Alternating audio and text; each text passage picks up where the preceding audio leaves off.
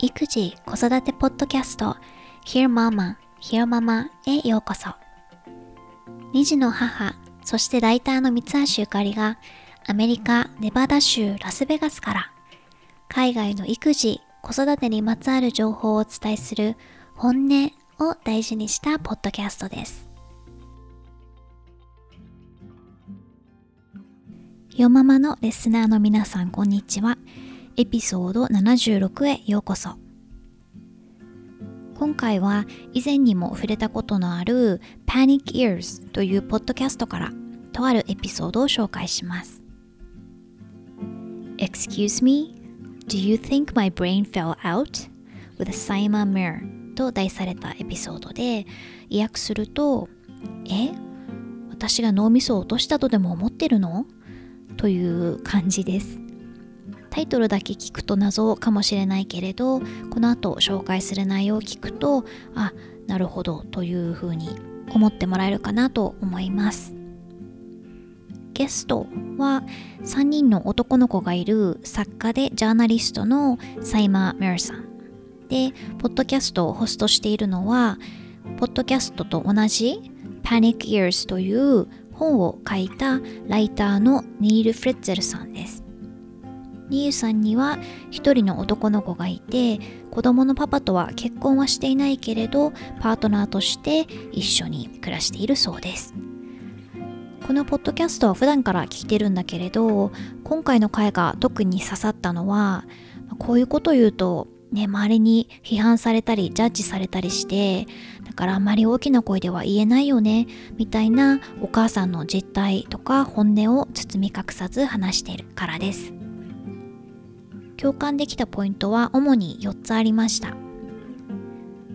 1つ目が赤ちゃんを産むまで出産や子育てについてクルーレスという話。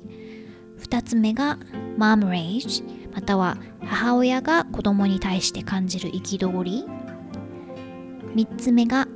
母親はつまらない人間だという社会のイメージ。そして4つ目がお母さんが感じる孤独です。一つ一つご本人たちの言葉を紹介しながら説明したいと思います。一つ目の赤ちゃんを産むまで出産や子育てについてクルーレス。ニールさんは20代の後半に赤ちゃんが欲しくてたまらなかったそうです。でもそれが具体的に何を意味するのか生活がどんな風に変わるのかっていうことは全く知らなかったこれはゲストのサイマさんも同じ。サイマさんはこんな風に言ってます。I wasn't mean or nasty, but I did look at these moms and think, why can't you clean your house? Or why can't you brush your hair before you leave the house? I knew how hard it was to have a baby because I've seen women do it, but the actual day to day grind of it, I realized I had no idea about. I just ignored it. 意地悪とか嫌な感じにしたわけじゃないけれど、ママたちを見て、なんで家を掃除できないの？なんで家を出る前に髪の毛を溶かさないの？と思ってた。赤ちゃんを産むことの大変さは出産を見たりして知っていたけれど、日常、その一日一日の大変さは全く分かってなかった。無視してたんだと思う。ニールさんも自分が子供を産んで子育てをするまでは同じように思ってたそうです。とある時、ホリデーで実家に帰っていて、で、母親とスーパーに行ったと。そしたらスーパーでママと一緒にいる赤ちゃんがもう泣き叫んでたんだって。で、その時に自分の母親に対して、私は自分の子供あんな風に泣かせたりは絶対にしないわって。泣いてるなら泣いてる理由を解決すればいいだけじゃないって言ったらお母さんに笑われたそうです今では1週間分の買い物を赤ちゃんを連れながらして、うん、それがどれだけ大変なことかっていうのかがわかる母親になる前にもっと先輩のお母さんたちから学ぶ姿勢を持ってればよかったと振り返ってます。サイマさんはこれについてこんな風に言ってます。I wish I had been more admiring of what mothers do. I wasn't at all. I didn't realize how hard it is to be at home all day. I didn't know why it isn't possible, why you can't get any task finished. I remember thinking when I was pregnant with my first child, it was a difficult pregnancy. I thought, I'm just going to give birth and I'm going to sleep. And now I think what a moron I was. I literally thought that this baby was just going to come out and he was going to sleep like a Pampers advert. I was just going to sleep next to him and maybe with my laptop and write a novel. Isn't that hysterical? もっと周りのお母さんのことを尊敬の眼差しで見ればよかった。全くそうしなかったから。ずっと家にいることがどれだけ大変なことかを知らなかった。どうしてやらなきゃいけないことを終わらせられないのかもわからなかった。自分が第一子を妊娠している時、結構大変な妊娠期間だったんだけれど、赤ちゃんを産んでから寝ればいいと思ってた。今思い返すと、どんだけバカだったんだろうって思う。赤ちゃんが出てきたら、パンパスの広告みたいにぐっすり眠るもんだと思ってたの。赤ちゃんと一緒に横になってノートパソコンで小説でも書こうなんて思ってたの。笑っちゃうでしょ？これはね、わかりまくり。自分が赤ちゃんを産んで育てるまで、フィルターがかかってる感じ？なんか妊婦さんとか子供とか近くにいても、まあ可愛いねって思って以上みたいな。自分とは違う世界にいる感じで認識すらしなかったり、で子供ができると状況がガラッとやっぱり変わるからつるむのは同じシングルの人たちだったりするのでうん。なんか親になることへのそもそも準備ってできないものだと思うんだけれど、うん、でもそれにしてもあまりにもこう抱いているイメージと実態とのギャップみたいなのが大きくてもちろん人にもよると思うんだけれど私も長男くんを産んだ後は本当にもう1年ぐらいかな結局こう新しい自分でいることになれたの。って本当にすごく時間がかかったので、まあ、こればっかりは本当に実際にママになってみて初めて分かって経験できることだけれど同じねこう女性ママたちがサポートし合えるといいよね。2つ目のマムリージまたは母親が子供に対して感じる憤り。これは前にも取り上げたよね。エピソード57かな。子供への怒りの奥にあるものはという回でマームレージは取り上げたんだけれど私ってこんなに怒れるの？えこんな私がいたの？みたいなこう、うん、怒りの感情のことを指しますマームレージ I feel like I could rip furniture apart. My son was unrelentingly screaming in my face from one in the morning. I am not defeated. I am not wimping. I am furious. これはある時のマームリージュをニールさんが説明してるんだけれど家具を破壊できるかっていうぐらいに強い怒りの感情を抱いたとある朝息子が休むことなく私に向かって叫び続けてた打ちひしがれるとか悲しがるとかじゃなくもう怒りで煮えたぎってたとでマムリージはどうしてこう社会ですごくタブー化されてるのかなっていう話をしていてうんなんか親として子供に対して感じる怒りについて話すことすら許されないサイマさんはこんな風に言ってます。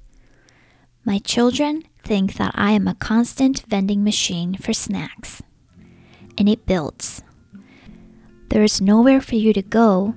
and say, This is really hard. This is killing me softly. あ、間違えた。killing me slowly. killing me softly は曲の歌詞でした。 It's rage, nothing else to describe it. Storytelling, describing that rage, and communicating that rage to other people, it's the only hope you have to not acting on it. Talking about it is the only way to cope. うちの子供たちは私のことをお菓子の自販機だと思ってる。それが蓄積されてくの。子育てって本当に難しいっていうことに、まあ、ゆっくり潰されていく。怒りでしかない。それ以外の表現はないと思う。その怒りを行動に移さないためにできることは、そのストーリーを話す。その怒りを言葉にして誰かに伝える以外はないと思う。この感情に対処する唯一の方法はそれについて話すこと。There is no shame in feeling it. The shame is in if we acted upon and hurt our children, which we don't do. I am normal because I have snapped back. Like any problem, if we don't talk about it, we can't solve it. その感情を感じること自体は恥ずべきことでも何でもない。恥ずべきなのは、もしその感情に任せて子供を傷つけてしまったら。怒りを感じた時でも、ふと我に帰れるうちは大丈夫。どんな問題もそうだけれど、それについて話をしなければ解決もできない。このサイマさんの話は、すごくわかる。話さなければそれが存在してないことになってしまうし。でもやっぱりね現実には話す相手をすごく選んでしまうよね。それこそパートナーとか旦那さんに話したとしても相手が全く同じ状況にいない限りその人にとってその怒りってなんか感覚がきっと、うん、わからないっていうか想像できないと思うし You have to be in that person's shoes その人の靴を履くっていう表現で相手の立場に立つことを意味します。同じママ同士でもこういう怒りについては口に出しては話したくないっていう人もたくさんいると思うし、ね、ママ一人一人がそれをシェアできるママ友さんを一人でも二人でも見つけられるとね違うのかなって思う私は2人いるかなこういう話をそのまましてもこうジャッジされないって分かってるし共感してもらえるしえー、そんなこと感じるの？母親としてどうなの？みたいな風な目で絶対見ないっていうママ友さん。うん。ね、その、そういう輪がこう少しずつ広がっていけばいいのかなって思う。こういうママ友さんってやっぱりそういう話をできるのってある程度お互いのことを知ってからだと思うんだけれどやっぱりこう保育園とか幼稚園とかそれこそ小学校とか継続して関係性を持てる、うん、状況があると特定のママさんのことをよく知るっていうこともできるようになってそういう相手を見つけやすいんだけれど私も自分でこうプレイデートをセッティングしないとその人と会わない。だから長男くんがプリスクールに行く前までの環境だと結構そういう相手は、を見つけるのがすごく難しくって一人でこう悩んでた時期とかもあったのでもしねまだお子さんが小さくてそういう話をできる相手が周りにいないっていう方がいたら私でよかったらいつでもやり取りできるのでメッセージなりメールなりください。残りはまた次回のエピソードで紹介したいと思います。録音後期こんにちは、ゆかりです。皆さんお元気ですか？我が家のニュース、えー、旦那氏とコロナワクチンの2本目を受けてきました。注射自体はあっという間で副反応もしばらくはなかったんだけれど打ってから10時間後ぐらいにすごくだるくなって熱も出て寒気がしてっていう感じになりましたまあ利き手ではない左腕に打ってもらったんだけれどそれでもこう腕を動かすだけでも痛くてなので洋服を脱ぐとかうんちょっとこうタイトなデニムを脱ぐとかすごく大変で辛かったです。でこの晩はもう夜の8時過ぎ長男くんの寝かしつけはパパに任せて私はもう8時過ぎにはベッドに入っていて夜中もやっぱり寝苦しいので何度か起きてしまったけれどでも朝起きた時にはだいぶマシになってました。でも翌日も全体的に疲れてる感じは残っていて珍しくお昼寝をしましたでも日常のことは普通に、まあ、ちょっとゆっくりだけどできる感じではあったので、まあ、何らか副反応を実感した期間は、まあ、1日半ぐらいだったかな。で一方旦那氏はむしろ2本目の方が1本目よりも腕も痛くなくて、まあ、少し疲労感みたいなものはあったみたいだけれど副反応と呼べるような感じではなかったので本当に人によるね、まあ、年齢も関係してるかもしれないしね。さて今旦那氏は遅れて paternity leave でお仕事はお休みしてます。Maternity は母性のことだけれど paternity は不正のこと。なので、まあ、paternity leave で、まあ、育休のことなんだけれど、まあ、コロナでどこに行けるわけでもなかったし状況が大変だったので次男くんがその去年生まれたタイミングではお休みをもらわなかったので今になって取ってます。で長男くんはね平日はプリスクールなので次男くんは初めてママとパパと2人とも独り占めできる環境です、ね、で次男くんといえば最近ねあの walker って言ってこう、なんて言うんだろうね、歩行を手伝うおもちゃっていうのかな、うん、押して遊ぶおもちゃみたいなものを、まあ、前から捕まり立ちする時には使ったりしてたんだけれど、最近それを押して歩くようになりました。本当に早いね。で、当たり前だけれど、仕事がないと、ね、ストレスのレベルも低いし、普段よりリラックスをしている感じです。で夫婦揃って同じ状況になって私の中で仕事が自由にできるのが羨ましいなっていうふうに旦那氏のことを思ってたことがあるんだけれど同じ状況だってことで普段よりこうテンション緊張感みたいなのが少ない感じ。でまあ仕事には仕事の大変さがあって子育てや家事にはその大変さがあって、まあ、比べるものではないんだけれど隣の芝生はどうも青く見えるものでただ今はねお互い同じ状況なので相手の立場に立って物事を見やすい気がします。そう次男くんが8ヶ月ぐらいになってからパパはやっとこう関心を示し出した感じがあったのね、まあ、新生児をもうめちゃくちゃ可愛いって思う人もいれば、なんか新生児なんて別にあんま動かないし、そんなに表情も見せないし、つまんないっていう人も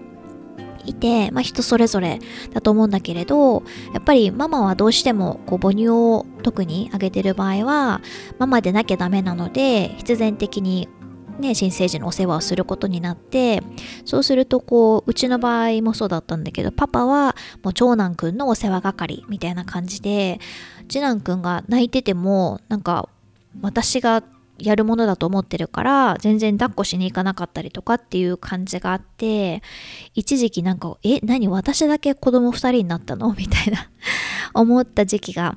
あったんだけれどうん。でも最近はね、すごいパパが快挙で、あの、午前中ね、少し前から、まあ少しって言っても1、2ヶ月前から、ママの仕事時間を、まあ、朝の一番の時間に、まあ、1時間でも1時間半でも設けるっていうのを、まあ、なるべくするようにしていて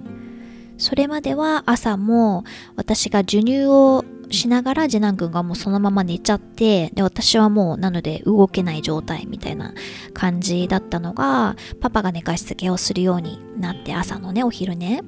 次男くん最初は抱っこされながら肩に頭を乗せて寝るみたいなのしてたのがパパはちゃんとクリブで寝た方がいいからってクリブで寝るように、まあ、いわゆる年トレ年齢トレーニングのようなものをやってくれて自分でねやろうって言って。で、まあ、ギャン泣きする時もたまにあるけれど、大体はちょっとふにゃふにゃして、そのまま自分で寝るっていう風になったので、うん、午前中だいたいまあ1時間平均すると1時間ぐらいでも1時間半とか寝る時もあってその間私もパパもね自分の時間として好きにできるっていうのでもうパパのおかげでこれが叶ったので ありがとうという感じです。最近は次男くんが、あ、もう眠たそうだな、みたいなサインもちゃんとわかるようになってきたみたいで、泣き方とかからも、あ、眠いのか、うん、あ、疲れてるんだな、とかっていうのをわかるから、私が、あ、何時ぐらいに眠くなるはず、みたいなことを伝えなくても全部やってくれるので、本当に助かってます。多分私が未だに寝かしつけをしようとしてたら多分授乳しないと寝てくれないとかって勝手にもう思い込んじゃってるから変えようとかってならなかったと思うし本当にパパにやってもらってよかったなと思っていて普段からありがとうとよく伝えるようにしてます今回のエピソードへの感想はひよままポッドキャスト at gmail.com または Twitter やインスタのゆかり77までお寄せください。ちなみに、ひよママは HIYO ではなくて Hear 聞く方の Hear なので HEAR です。皆さんからのお便りお待ちしています。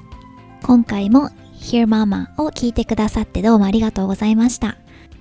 ではまた次回お話ししましょう。